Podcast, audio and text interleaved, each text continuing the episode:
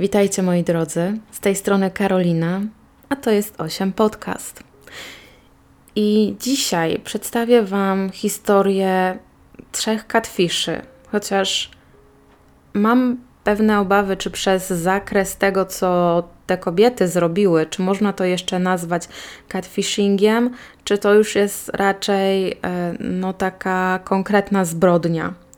Ale po kolei.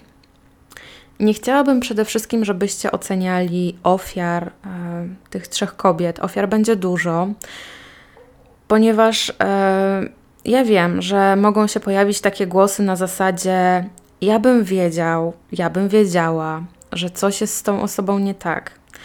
Ale musicie wziąć pod uwagę, że na celowniku tych trzech kobiet były przede wszystkim nastolatki albo kobiety, które przechodziły aktualnie ciężki okres w swoim życiu, więc taka osoba, według mnie, jest nieco bardziej podatna i nieco bardziej potrzebuje czy miłości, czy jakiegoś uczucia, czy taka osoba, która była na przykład ofiarą e, zastraszania w szkole, jest bardzo łatwym celem dla catfisha. I chcę Wam to pokazać e, właśnie w tych trzech historiach, ale tak jak mówię, bardzo Was proszę, żebyście nie oceniali ofiar. Początkowo, zanim zaczęłam w ogóle przygotowywać ten podcast, to nie ukrywam, że trochę się zakręciłam. Zwłaszcza, że dwie z głównych bohaterek dzisiejszej historii, czy dzisiejszych historii, mają w zasadzie tak samo na imię. I to imię to jest Gemma. Z tym, że Jedną niechlubną bohaterką będzie Gemma Baker, która ma lat 19, a drugą bohaterką będzie Gemma Watts. Ta kobieta ma lat 21 i trzecią, bardzo niepozytywną bohaterką dzisiejszego podcastu będzie 25-letnia Gail Newland. Ale po kolei. Najpierw zajmijmy się sprawą Gemmy Baker. Gemma Baker urodziła się w 1990 roku w Staines w Wielkiej Brytanii. Dziewczyna miała lat 19, kiedy wymyśliła trzy męskie postacie, dopracowując je w najmniejszym szczególe, wymyślając im trzy osobowości, trzy style ubioru oraz tworząc dla nich trzy oddzielne profile na Facebooku. Stworzone postacie to Aaron Lampard, Conor McCormack oraz Luke Jones. I żonglując tymi trzema tożsamościami, nawiązała relacje z dwiema swoimi koleżankami, a nawet mogę powiedzieć, że były to przyjaciółki. I dziewczyny miały wtedy 15 i 16 lat. Jej ofiarami były, tak jak wspomniałam, dwie dziewczyny. Jedną z nich była Jessica Sayers oraz druga, którą znamy do dnia dzisiejszego jako Alice. I Alice nie chce ujawniać swojej tożsamości, dlatego właśnie będę mówiła o niej jako Alice. Jessica mieszkała ze swoją babcią Mary i mieszkała ona w Surrey. Babcia opiekowała się Jessicą odkąd ta miała około 14,5 roku. I w chwili, kiedy będą się dziać te wydarzenia, o których Wam opowiem, dziewczyna ma lat 16. Natomiast rok wcześniej, kiedy ma 15 lat, zaprzyjaźnia się z Alice, a Alice z kolei przyjaźni się właśnie z Gemmą Baker. E, Gemma jest o dwa lata starsza od Alice i to właśnie e, Alice poznała też Jessikę z Gemmą. Przepraszam za te powtórzenia, ale po prostu mówię jak było. W oczach Jessiki Gemma stała się super starszą koleżanką, głównie dlatego, ponieważ e, ta druga mogła już jeździć samochodem, no i oczywiście taki samochód miała, a to bardzo imponowało Jessice. Natomiast babcia Jessiki to ona była tak mm, dosyć podejrzliwa, że Gemma nie ma koleżanek w swoim wieku i zamiast tego woli się przyjaźnić no, z młodszymi dziewczynami. I prowadzi to do takiego momentu, że w 2009 roku koleżanki zacieśniają mocniej swoją znajomość. Spotykają się nie tylko w szkole, ale także dużo czasu spędzają na rozmowach na Facebooku i na takim komunikatorze, który był kiedyś popularny, który nazywał się MSN. No i któregoś dnia na tym właśnie komunikatorze MSN do Alice odzywa się Aaron, który mieszka w Epsom. Rozmawiają na komunikatorze przez kilka miesięcy, Aaron jest generalnie bardzo miłym chłopakiem, bardzo ją komplementuje, jest dla niej po prostu ogromnie miły. Wymieniają się swoimi Facebookami. No i na zdjęciach Aaron wygląda na młodego, przystojnego, wysportowanego chłopaka. I jak się później okazuje, Aaron przyjaźni się także z Gemmą. Gemma mówi Alice, że tak jak najbardziej zna Arona, ponieważ spotyka się z jego starszym bratem Jackiem. I Gemma bardzo mocno zachęca dziewczynę, żeby ona zaczęła związek przez internet z Aaronem. Jednak Alice początkowo nie daje się tak łatwo na to namówić, bo woli najpierw spotkać się z nim twarzą w twarz. No i tutaj niespodzianka, Aaron bardzo niechętnie zgadza się na takie spotkanie, jednak w końcu do niego dochodzi. No i to pierwsze spotkanie poza światem internetowym ma miejsce w parku niedaleko domu Alice. Aaron jest ubrany w ciemne ubrania, na głowie ma czapkę, e, która w zasadzie zasłania mu tak z połowę twarzy. Alice od razu polubiła Arona z jak najbardziej wzajemnością, no i wkrótce ta dwójka została parą. W okolicach e, późnego roku 2009 Alice przedstawia swojego chłopaka Jessica. Jessica traktuje chłopaka przyjaciółki jako swojego przyjaciela, tym bardziej, że co dzień kontaktują się przez MSN, e, rozmawiają też bardzo często o Alice. Chłopak wyraża się bardzo dobrze o swojej dziewczynie, e, co bardzo cieszy samą Alice, bo Jessica oczywiście opowiada przyjaciółce o tym. Aaron codziennie dzwoni do Jessiki, co nie jest niczym w zasadzie dziwnym, ponieważ dziewczyna traktuje go tylko i wyłącznie jako chłopaka swojej najlepszej przyjaciółki nic poza tym. No i e, Jessica później mówi, że ona w głosie Arona nie słyszy nic dziwnego, e, a brzmi on dla niej po prostu jak typowy nastolatek i nie ma głosu podobnego do kogokolwiek znajomego. No i zawsze, kiedy Alice spotyka się z Aaronem, to Aaron ma na głowie czapkę z pomponem, z takimi dwoma długimi frędzlami i tej czapki chłopak nigdy nie zdejmuje z głowy. Alicia nigdy nie prosi Arona, żeby ten po prostu pozbył się tej czapki, ponieważ gdzieś w głębi duszy myśli, że może chłopak przeszedł jakąś ciężką chorobę, e, w wyniku której właśnie stracił włosy i po prostu wstydzi się zdejmować nakrycie głowy albo boryka się już z jakimiś początkami łysienia.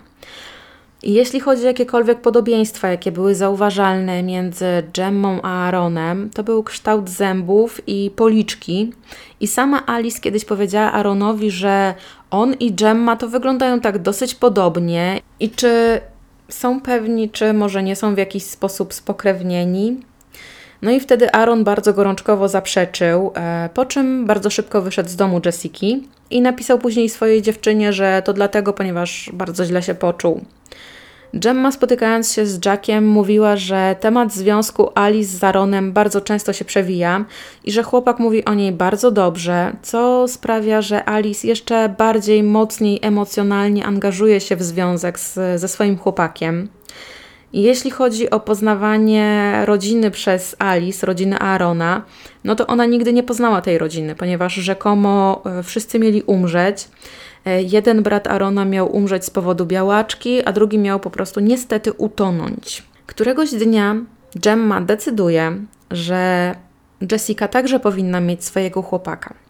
No i tak powstaje tożsamość Luka Jonesa, który jest starszy od Jessiki o jeden rok. Prywatnie Luke był przyjacielem Aarona i chwilę po tym, jak Aaron i Alice zostali parą, to Aaron mówi, że powiedział o Jessice swojemu przyjacielowi i właśnie ten Luke miał wyrazić nią zainteresowanie.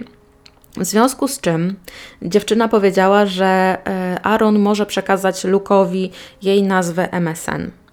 No i po jakimś czasie wymieniania wiadomości przez internet, para postanowiła się spotkać, no bo oczywiście Luke odezwał się do Jessiki. To pierwsze spotkanie spędzili na ławce w parku, rozmawiając, przytulając się, całując. Taka bardzo normalna aktywność dla zakochanych nastolatków i każde następne spotkanie mniej więcej wyglądało tak samo. Luke miał takie lekko kręcone włosy, na głowie nosił e, snapback, czyli taką czapkę z daszkiem, która była regulowana z tyłu, to tylko takie szybkie wyjaśnienie. Aaron i Luke różnili się bardzo, nie tylko swoim stylem ubioru, ale także tym, w jaki sposób chodzili, w jaki sposób się wysławiali. Po prostu, jakby ktoś na nich popatrzył, to było to dwóch różnych nastolatków. Pisali też całkiem inaczej. Aaron wyrażał się zawsze super poprawnie, nigdy nie stosował skrótów, w przeciwieństwie do Luka, który e, skracania wyrazów po prostu wręcz nadużywał. Oczywiście w piśmie. W międzyczasie rok 2009 dobiega końca, a Gemma, jak możecie usłyszeć, żongluje już dwiema postaciami, no i wychodzi jej to bardzo sprawnie póki co. Gemma wykorzystywała informacje, jakich dowiedziała się od przyjaciółek o sobie nawzajem, także wiedząc, co lubi Alicia, mogła dopasować jej odpowiedniego, w cudzysłowie, chłopaka. Tak samo w stosunku do Jessiki się zachowywała. Gemma po prostu zmanipulowała i wciągnęła dwie nastolatki w dwa różne romantyczne związki, a w zasadzie to nawet nie dwa. Być może bojąc się utraty przyjaciółek, to w jakiś chory, pokręcony sposób chciała mieć nadal z nimi kontakt i dlatego właśnie wymyśliła te dwie postacie, e, które były swoją drogą bardzo perfekcyjne, bardzo perfekcyjnie skrojone dla każdej z tych dziewczyn, oczywiście postacie chłopaków. Naturalną koleją rzeczy jest to, że jej dwie przyjaciółki stały się coraz bardziej zaabsorbowane swoimi związkami, swoimi chłopakami. Gemma jest zepchnięta nieco na dalszy plan, ale jakoś to tak jej nie przeszkadza, bo jak mówi swoim przyjaciółkom, mm, zaczyna pracę, praca ta będzie dla niej bardzo wyczerpująca i ona sama po prostu może dla nich nie mieć czasu z powodu swojego zmęczenia. W międzyczasie Luke nieco mocniej naciska na Jessikę o kwestie takie bardziej cielesne. E, dziewczyna jednak do tematów łóżkowych jest bardzo mocno zdystansowana. Jest także zdystansowana do prób dobierania się chłopaka do niej, a on wydaje się e, tym, który no nie bardzo rozumie słowa nie, co z kolei bardzo smuci Jessikę, ponieważ jak ona przyznaje, no bardzo polubiła e, Luka. Niestety Gemma, jak możecie usłyszeć, błędnie oceniła i przeszacowała to, co lubi Jessica, tak więc Luke musiał odejść. Więc Luke wdał się w romans z koleżanką Jessiki ze szkoły. I żeby uciąć ewentualne pytania, to tak, ta dziewczyna jak najbardziej była prawdziwa, jednak ona nigdy nie spotkała Luka na żywo i ich związek, ich romans był tylko w fazie tej internetowej. Ale zdrada to zdrada. Jessica była zła zarówno na koleżankę, jak i na Luka, a za rogiem czaił się już kolejny chłopak i był to Conor McCormack. Connor dodał tak po prostu Jessica na MSN i napisał jej, że nie zasługiwała na to, co Luke jej zrobił, bo ona jest bardzo miłą, bardzo przyjazną, bardzo sympatyczną dziewczyną, a tak się złożyło, że Luke wszystko powiedział Connorowi o Jessice i o tym całym zajściu, ponieważ oczywiście Luke z Connorem się kumplowali czy też przyjaźnili. Jessica miała złamane serce, tak więc Conor pojawił się w odpowiednim momencie, żeby po prostu służyć jej swoim wirtualnym ramieniem, żeby dziewczyna mogła się wypłakać w to ramię. Tak więc nie minęło dużo czasu, a Jessica rozpoczęła związek z Conorem, którego oczywiście póki co tylko i wyłącznie widziała na Facebooku. No i jeśli chodzi o styl Conora, to Conor miał włosy takie w stylu Justina Biebera, którego e, fanką w tamtym czasie była Jessica. Ojciec Conora pracował dla Simona Cowella, w związku z czym Conor powiedział, że może zdobyć od ojca bilety na koncert Justina. No i jak możecie się domyśleć, Conor prezentował całkiem inny styl ubioru, mm, w odróżnieniu od pozostałych dwóch chłopaków. Nosił koszulę zapinaną pod szyję, dżinsy opinające jego nogi.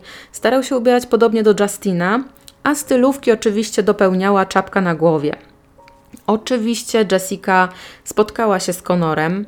Nie widziała dokładnie jego twarzy, ponieważ oczywiście zasłaniała ją bluza oraz y, duża czapka. Najczęściej właśnie nie dość, że miał czapkę na głowie, to jeszcze zakrywał się kapturem bluzy, tak więc to, co dziewczyna widziała, to część twarzy od nosa w dół.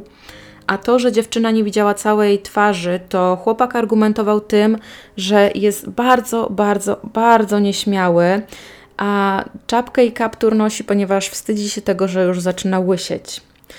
Conor sprawia na Jessice bardzo dobre wrażenie. Jest troskliwy, jest bardzo miły, jest uroczy. Jak sama Jessica mówi, no to nie tak jak chłopaki w jej wieku. No i dodając taką malutką wisienkę na torcie, to spotykając się z Jessicą, Connor z nią nigdy nie rozmawiał, tylko zawsze pisał. E, tak, jak najbardziej oni byli razem, e, siedzieli koło siebie, natomiast Connor się do niej nie odzywał w takim normalnym znaczeniu tego słowa. E, tak więc dziewczyna do niego mówiła, a on jej odpisywał albo na Facebooku, albo na MSN. I W taki też sam sposób spytał, czy Jessica zostanie jego dziewczyną, na co oczywiście dziewczyna się zgodziła. Natomiast tak, e, było to dla Jessiki dziwne, że Connor się kontaktuje z nią w taki sposób, ale przyjęła to jego zachowanie na klatę. To, co wyglądało podejrzanie w profilach facebookowych zarówno Connora i Luka, to to, że oni mieli bardzo dużo znajomych oraz dodawali zdjęcia, e, ale nie jakoś tam rozbite w czasie na zasadzie, że dzisiaj jedno, jutro drugie, tylko hurtem na przykład 31 dnia, e, mniej więcej z tych samych ujęć, tylko tam minimalnie różno, różniące się ułożeniem ręki, głowy, ciała, czymkolwiek. Podejrzane było też to, że wszyscy trzej chłopcy mieszkali w dużych, wręcz ogromnych, bogatych domach znajdujących się na St. George Hill w Weybridge. To jest strzeżone miejsce, w którym mieszkają ludzie znani, ludzie bogaci, tak więc pierwsza lepsza osoba z ulicy nie dostanie się w to miejsce tak o, no bo oczywiście osiedle też jest strzeżone. Jessica próbowała odwiedzić Conora i kiedy już za którymś razem ktoś otworzył drzwi domu, w którym chłopak miał rzekomo mieszkać, to okazało się, że on tam wcale nie mieszka. Ale oczywiście Conor miał i na to wymówkę, ponieważ powiedział Jessice, że pokojówka, która otworzyła jej drzwi, miała być poinstruowana przez jego matkę, żeby mówić, że on tam nie mieszka, a kierowane to było względami bezpieczeństwa. Kiedy między Alice i Aaronem w końcu doszło do zbliżenia w łóżku, to dziewczyna początkowo myślała, że to nic złego, że światło jest zgaszone, a jej chłopak nie zdejmuje żadnego ubrania, nie zdejmuje nawet nakrycia głowy. Tak samo przyjęła to po prostu na klatę. Jednak maj 2010 roku przynosi jej bardzo szokujące odkrycie. Któregoś wieczora Aaron prosi dziewczynę, żeby poszukała w jego torbie kluczy. Zamiast tego dziewczyna znajduje, e, że tak się wyrażę, przedmiot o falicznym kształcie i była ona bardzo mocno zszokowana, a ten szok musiał jakoś się na jej twarzy odbić, e, bo Aaron zaczął się tłumaczyć i powiedział, że tego gadżetu podczas zbliżenia użył tylko w zasadzie jeden raz. E, mniej więcej w tym samym czasie, bo 9 maja, Connor pyta Jessica, czy mógłby zostać u niej na noc. Miała to być noc po śmierci jego babci. Chłopak wydawał się bardzo przygnębiony, dlatego Jessica jak najbardziej zgodziła się, żeby ją odwiedził.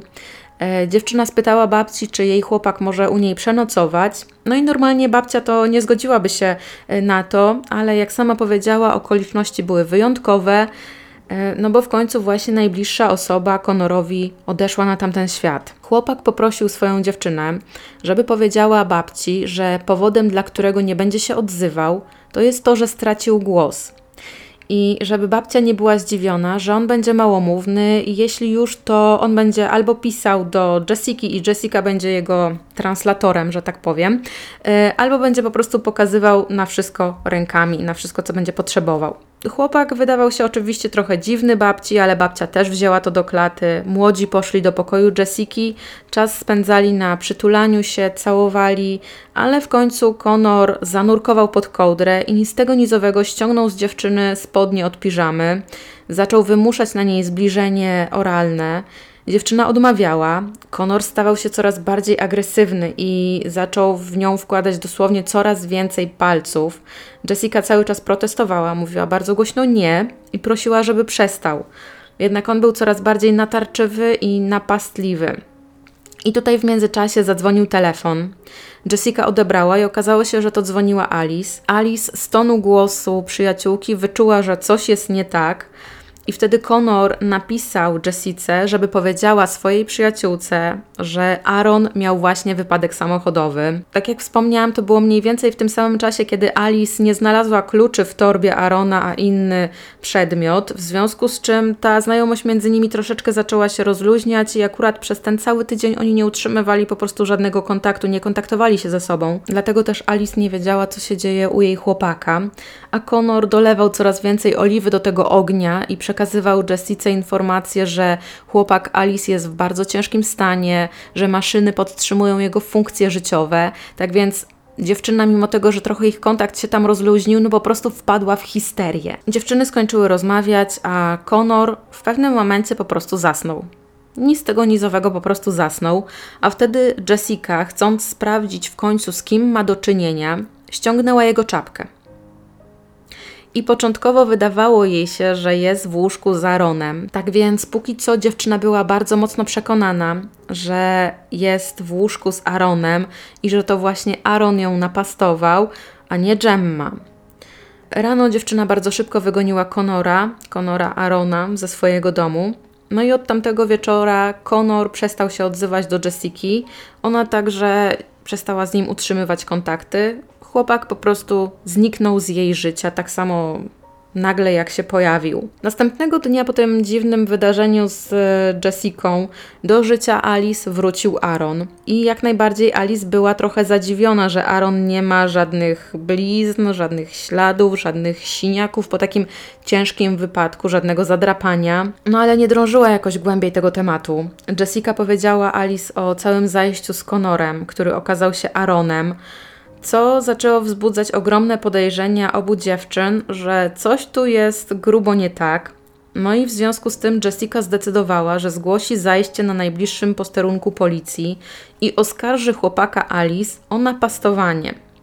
Funkcjonariusze zaprosili na posterunek dziewczynę, żeby dowiedzieć się nieco więcej o jej chłopaku.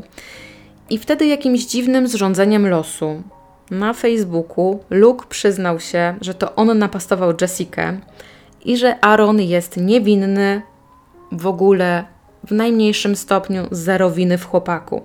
Aaron skontaktował się z Alice i chciał się z nią bardzo, bardzo spotkać, na co dziewczyna oczywiście przystała. Jednak musiał się bardzo mocno zdziwić, kiedy zamiast zobaczyć swoją dziewczynę na miejscu, no to natknął się na funkcjonariuszy policji i wtedy właśnie Aaron został aresztowany. Na posterunku Aaron musiał zdjąć swoje ubrania do przeszukania i kiedy ściągnął bluzę, i kiedy ściągnął czapkę, to spod tej czapki wyjrzały długie włosy, co sprawiło, że no, śledczy tak troszeczkę osłupieli, e, bo zobaczyli, że przed nimi nie stoi żaden chłopak, tylko stoi dziewczyna. Kiedy Alice dowiedziała się, że spotykała się z dziewczyną, to mm, początkowo nie przyjmowała w ogóle do wiadomości, że Aaron nie był Aaronem, tylko był Gemmą. Ale kiedy zaczęła się tak coraz bardziej i głębiej zastanawiać nad całą sytuacją, to wszystko zaczynało dla niej nabierać coraz większego i głębszego sensu. No i w końcu zaakceptowała fakt, że została oszukana i to w bardzo brutalny sposób. W styczniu 2012 roku Gemma Baker została oskarżona, osądzona i uznana winną napastowania oraz oszustwa. Jeśli chodzi o samą rozprawę, to podczas niej e, nie okazała ani grama skruchy. Skazano ją na 33 miesiące więzienia i poddano ją badaniu psychologicznemu, podczas którego zdiagnozowano, e, zdiagnozowano u niej zaburzenia ze spektrum autyzmu i ADHD. Gemma jak najbardziej przyznała się do postawionych jej zarzutów. Jakie były powody takiego zachowania się Gemmy? Czy może była homoseksualna i taki sobie wybrała sposób na coming out? Czy tak bardzo chciała być w związku z stroną dominującą, że za cel wzięła sobie młodsze dziewczyny, którymi mogła bez większego wysiłku manipulować? Po co? Na co nadal ciągnęła? Kiedy zaliczyła już te spektakularne wpadki, to przecież mogła po prostu wymazać te tożsamości i raczej nikt by jej nie podejrzewał, że to jest ona. No a jednak z jakiegoś powodu chyba, nie wiem, chciała zostać ukarana, tak mi się wydaje. No i teraz przechodzimy do drugiej sprawy, której niechlubną bohaterką także jest Gemma. I jest to Gemma Watts, 21-letnia Brytyjka, która na początku 2020 roku została skazana na 8 lat więzienia za przestępstwa związane z napastowaniem popełnione na nieletnich dziewczynkach. I nieletnich to mam tutaj na myśli nawet 13-latki.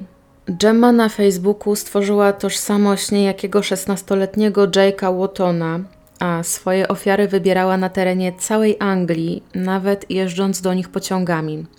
Przekonywała dziewczyny do spotkań, tak więc e, Watts w przeciwieństwie do poprzedniczki bardziej chętnie nastawiona była na spotkania, ale to mogło wynikać z faktu, że ofiary nie znały jej osobiście. Nie, był, nie przebywały z nią na co dzień, nie widziały jak się zachowuje, w jaki sposób mówi. Tak jak Gemma Baker, ona związywała włosy, nosiła bluzę z kapturem, czapkę z daszkiem, jakieś luźne dresy, a żeby być bardziej wiarygodną, to bokserki wypychała zwiniętymi skarpetami. Kontaktowała się z dziewczynami używając WhatsAppa, Snapchata, Instagrama, wysyłając tonę SMS-ów. Przed samym spotkaniem z daną dziewczyną dużo rozmawiała przez telefon z tą swoją przyszłą ofiarą. Wszystkie dziewczyny zawsze były przekonane, że były w regularnych związkach z niejakim Jake'iem Wattonem. Jak on w ogóle, on w cudzysłowie, zaczepiał swoje ofiary, lajkował po prostu ich fotki, żeby sprawić, że dziewczęta zaintrygowane odezwią się do szesnastolatka.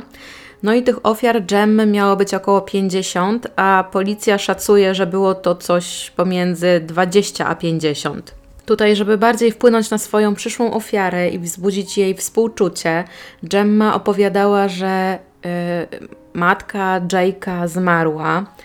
Natomiast później, kiedy ta relacja stawała się bardziej zażyła, to Gemma szantażowała swoje ofiary, wysyłała im też zdjęcia ostrych przedmiotów. Jednak w przeciwieństwie do poprzedniej Gemmy, Watts nie obowiązywała biustu, żeby go ukryć, a pytana o swoje piersi, nazywała je tak zwanymi męskimi piersiami oraz tłumaczyła, że są efektem tego, że kiedyś była otyła i w krótkim czasie zrzuciła bardzo dużo kilogramów, no i stąd te właśnie męskie piersi. Jedną ze swoich ofiar Watts napastowała w sypialni jej matki, a kiedy inna z ofiar przyjechała do domu Gemmy i zapytała, czemu w jej pokoju dominuje kolor różowy, no to Watts skłamała, że to dlatego, ponieważ wcześniej w tym pokoju mieszkała jej kuzynka.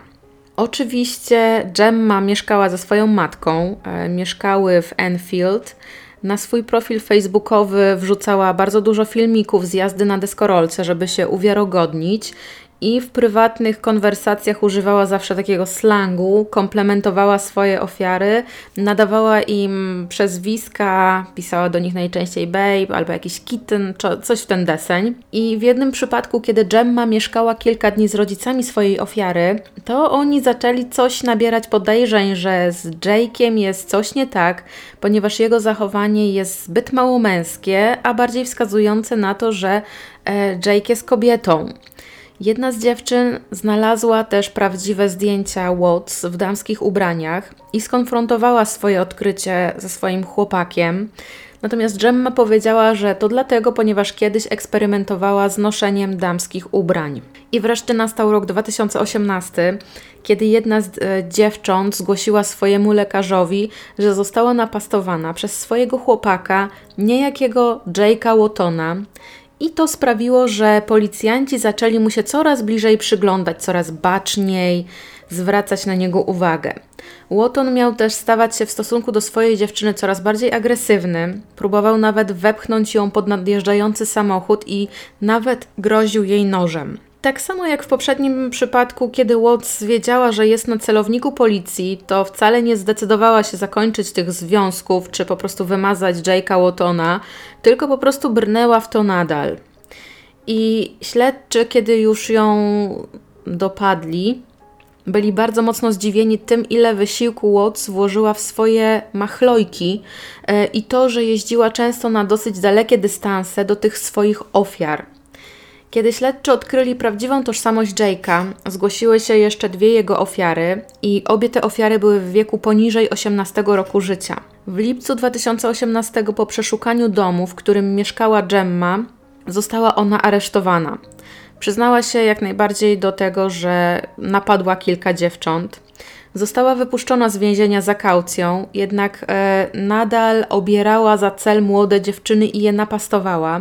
I w momencie odnalezienia Gemmy ponownie była ona w towarzystwie piętnastolatki, która uznana była za zaginioną. I piętnastolatka przyznała, że tak, Gemma ją napastowała. Jedna z ofiar, kiedy dowiedziała się, że nieświadomie była w związku z kobietą, wydała e, następujące oświadczenie.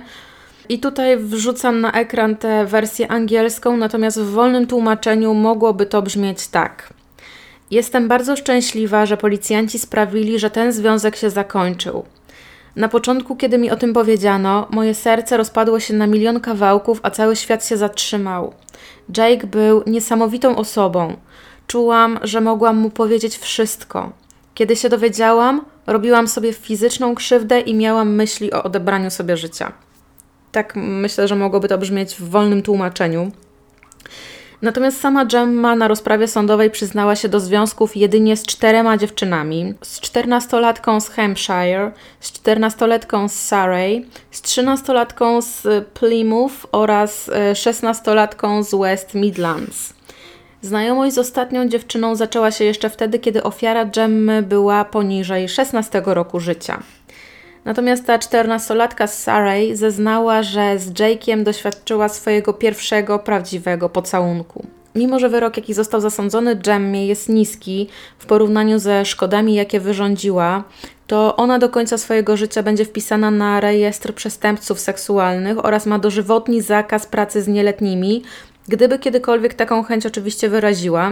No i jeśli wszystko pójdzie po jej myśli, to Gemma wyjdzie z więzienia w 2028 roku.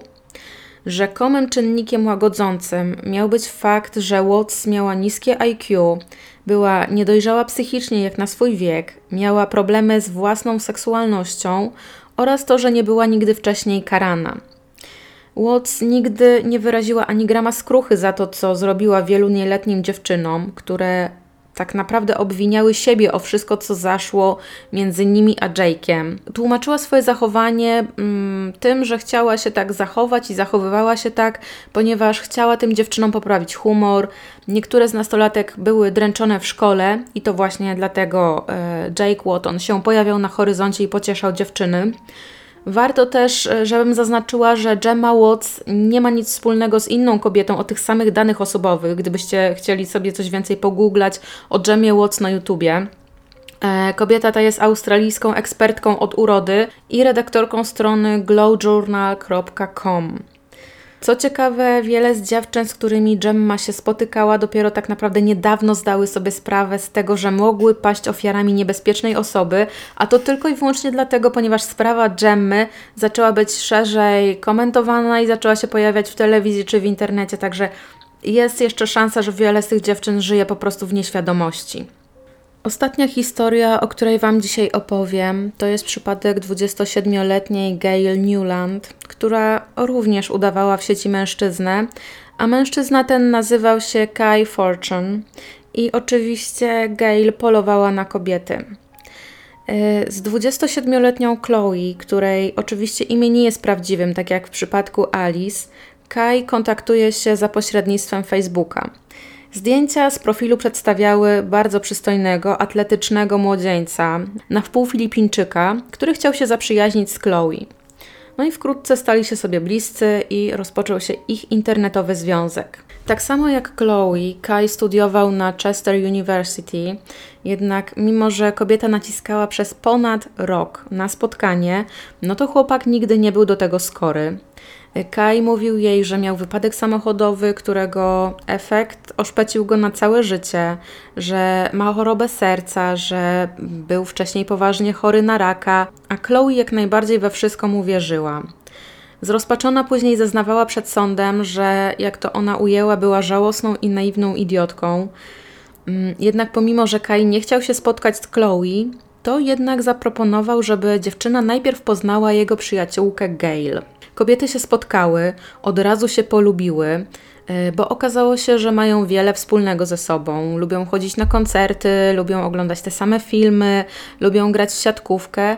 No i Chloe absolutnie urzekło to, że Kai całkowicie ufał swojej przyjaciółce Gail. Jednak minęło ponad 12 e, miesięcy i Kai wreszcie zgodził się spotkać z Chloe. Ich pierwsze spotkanie miało miejsce w hotelu w Chester i wtedy miało miejsce ich pierwsze cielesne zbliżenie.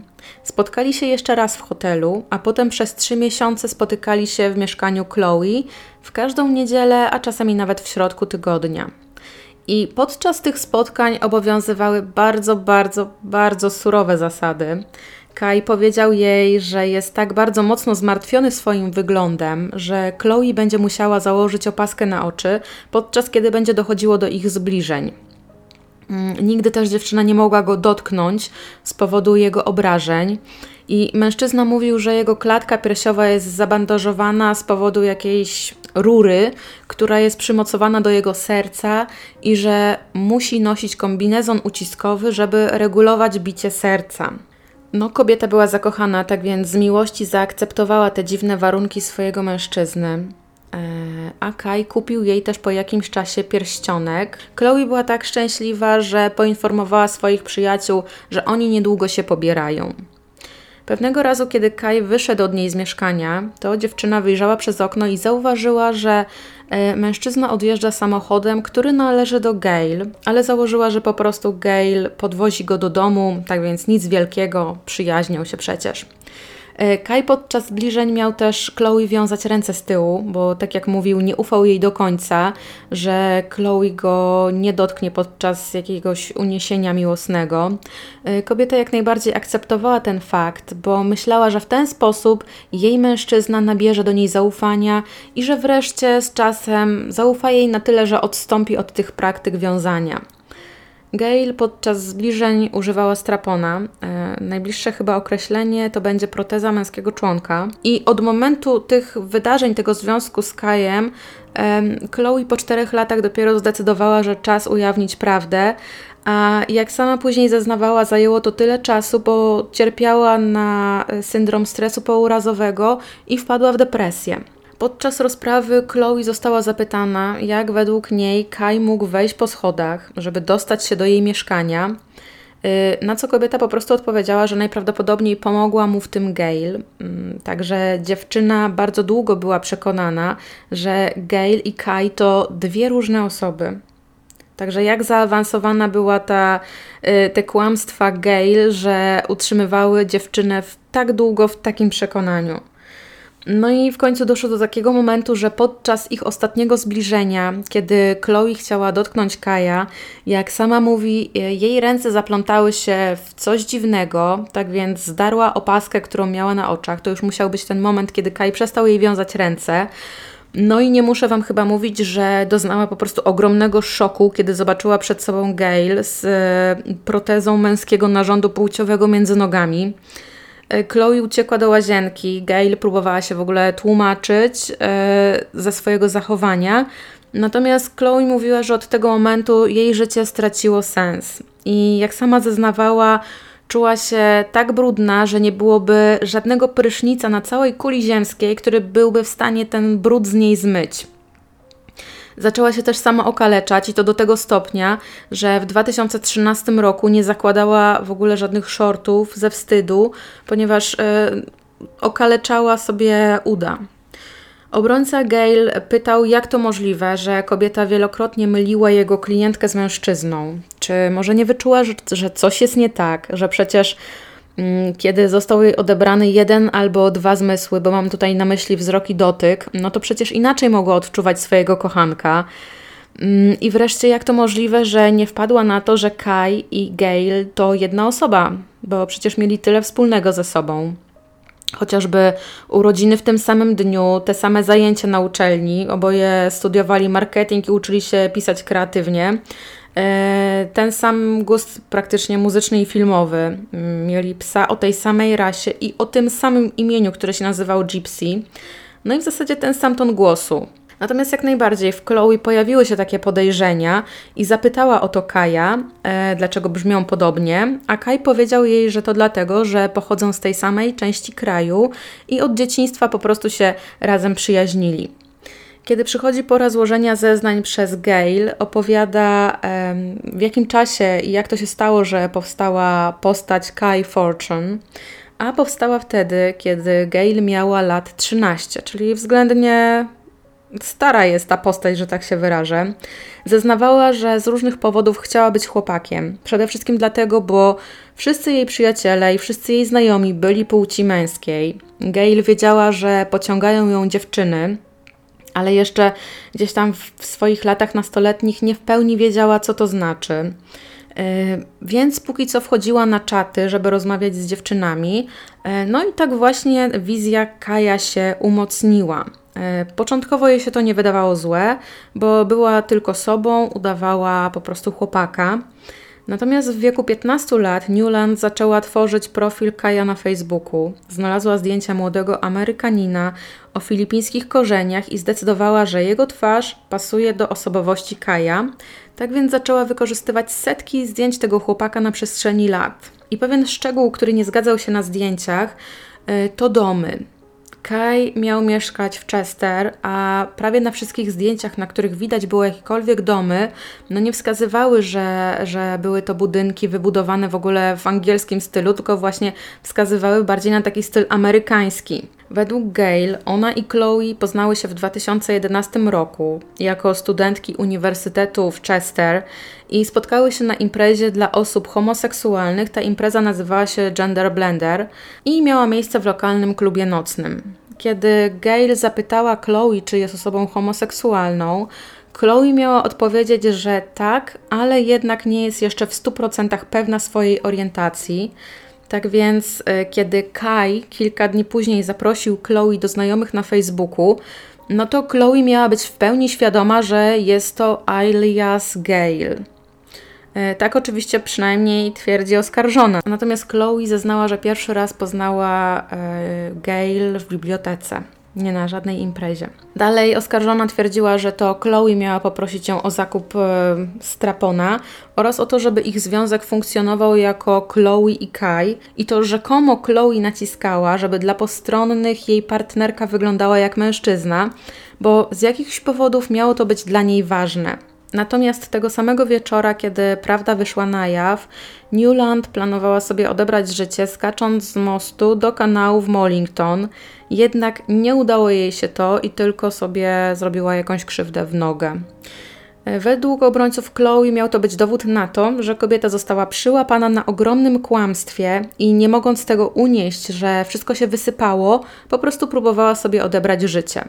Jeśli chodzi o Gail, to według niej prawda była inna. Ten skok był spowodowany tym, że jej świat legł w gruzach, że kiedy jej prawdziwa tożsamość została odkryta, to przestała sobie radzić ze swoimi emocjami. Natomiast Gail później wysłała maila do Chloe i mail ten był rozważany podczas rozprawy jako przyznanie się do winy, ponieważ napisała w nim, że Kai jest częścią jej tożsamości i że czuje się z tym źle, że pierwsze małe kłamstwo doprowadziło do kolejnego. Gail utrzymywała też, że nigdy oczy Chloe nie były przewiązywane i że jej partnerka zawsze mogła w pełni widzieć, z kim jest w łóżku, co stoi oczywiście w sprzeczności do pierwotnych zeznań Gail, gdzie wspomniała o opasce na oczy, jednak tłumaczyła to potem tym, że nie chciała, żeby jej partnerka w oczach sądu wyszła na kłamczuchę. No i oprócz Chloe jeszcze trzy kobiety miały być zwodzone i oszukiwane, jednocześnie e, będąc z Kajem w wirtualnych związkach. Druga kobieta, która jest znana jako C, poznała Kaja dwa lata przed Chloe i opisała swój związek z mężczyzną jako bardzo, bardzo intensywnym. C była bardzo oczarowana mężczyzną, uważała go za swojego partnera i jednocześnie była ogromnie zazdrosna o inne kobiety w jego życiu była wściekła, była smutna na zmianę, e, w związku z tym, że Kai nie chciał się z nią nigdy spotkać, bo ona później sama mówiła, że czuła się tak, jakby była w związku z duchem. Mężczyzna wznowił związek z C zaraz po tym, jak e, Chloe poszła na policję. I kiedy C lub inna kobieta próbowała spotkać się z Kajem, to znajdował on tonę wymówek, żeby tego nie robić, a także bardzo szybko kończył znajomość. Jego wymówkami oczywiście były na przykład choroba nowotworowa, niewydolność serca, ciężki wypadek samochodowy, czyli w zasadzie to, co już znamy. E, z Chloe spotkał się, bo jak utrzymywał, Chloe bardzo dobrze wiedziała, kto kryje się za Kajem i że to jest część tożsamości Gail. Jednak w przeciwieństwie do Chloe, C bardzo szybko odkryła, kim jest Kai bo przeglądając jego znajomych na Facebooku natknęła się na bardzo podobne szczegóły zdjęć u jego znajomej Gail Newman. No i odkryła także, że obie te osoby mają takiego samego psa o imieniu Gypsy. Zadzwoniła do Kaja, ukrywając swój numer telefonu, a osoba, która odebrała ten telefon, przedstawiła się swoim nazwiskiem, mówiąc Newland. Y, obrońca Gail więc argumentował, że skoro C tak szybko i tak łatwo odkryła podstęp, to czemu Chloe się to nie udało? Finalnie 29 czerwca 2016 roku ława przysięgłych większością głosów, yy, większością 11 do 1, uznaje Gail Newman winną trzech zarzutów napaści cielesnej. Do dnia 20 lipca tego samego roku Newland może wyjść z więzienia za kaucją. Sędzia argumentuje to tym, że kobieta zawsze stawiała się do sądu, kiedy była wzywana. Gail po raz drugi 20 lipca zostaje uznana winną. Jej dane mają trafić do rejestru przestępców seksualnych, no i już w tym momencie trafiły. Podczas drugiego procesu Newland została skazana nie tylko za napaść na tle napastowania, że tak się wyrażę, ale także za oszustwo w internetowej agencji reklamowej, w której to była zatrudniona, w której oszukiwała swoich pracodawców, tworząc fałszywe profile klientów, manipulowała procesem płatności firmy tak, że pozwalało jej to uszczknąć dodatkowe pieniądze z budżetu firmy. No i jeśli chodzi o motywy wszystkich trzech kobiet, to nie są one do końca jasne tak naprawdę.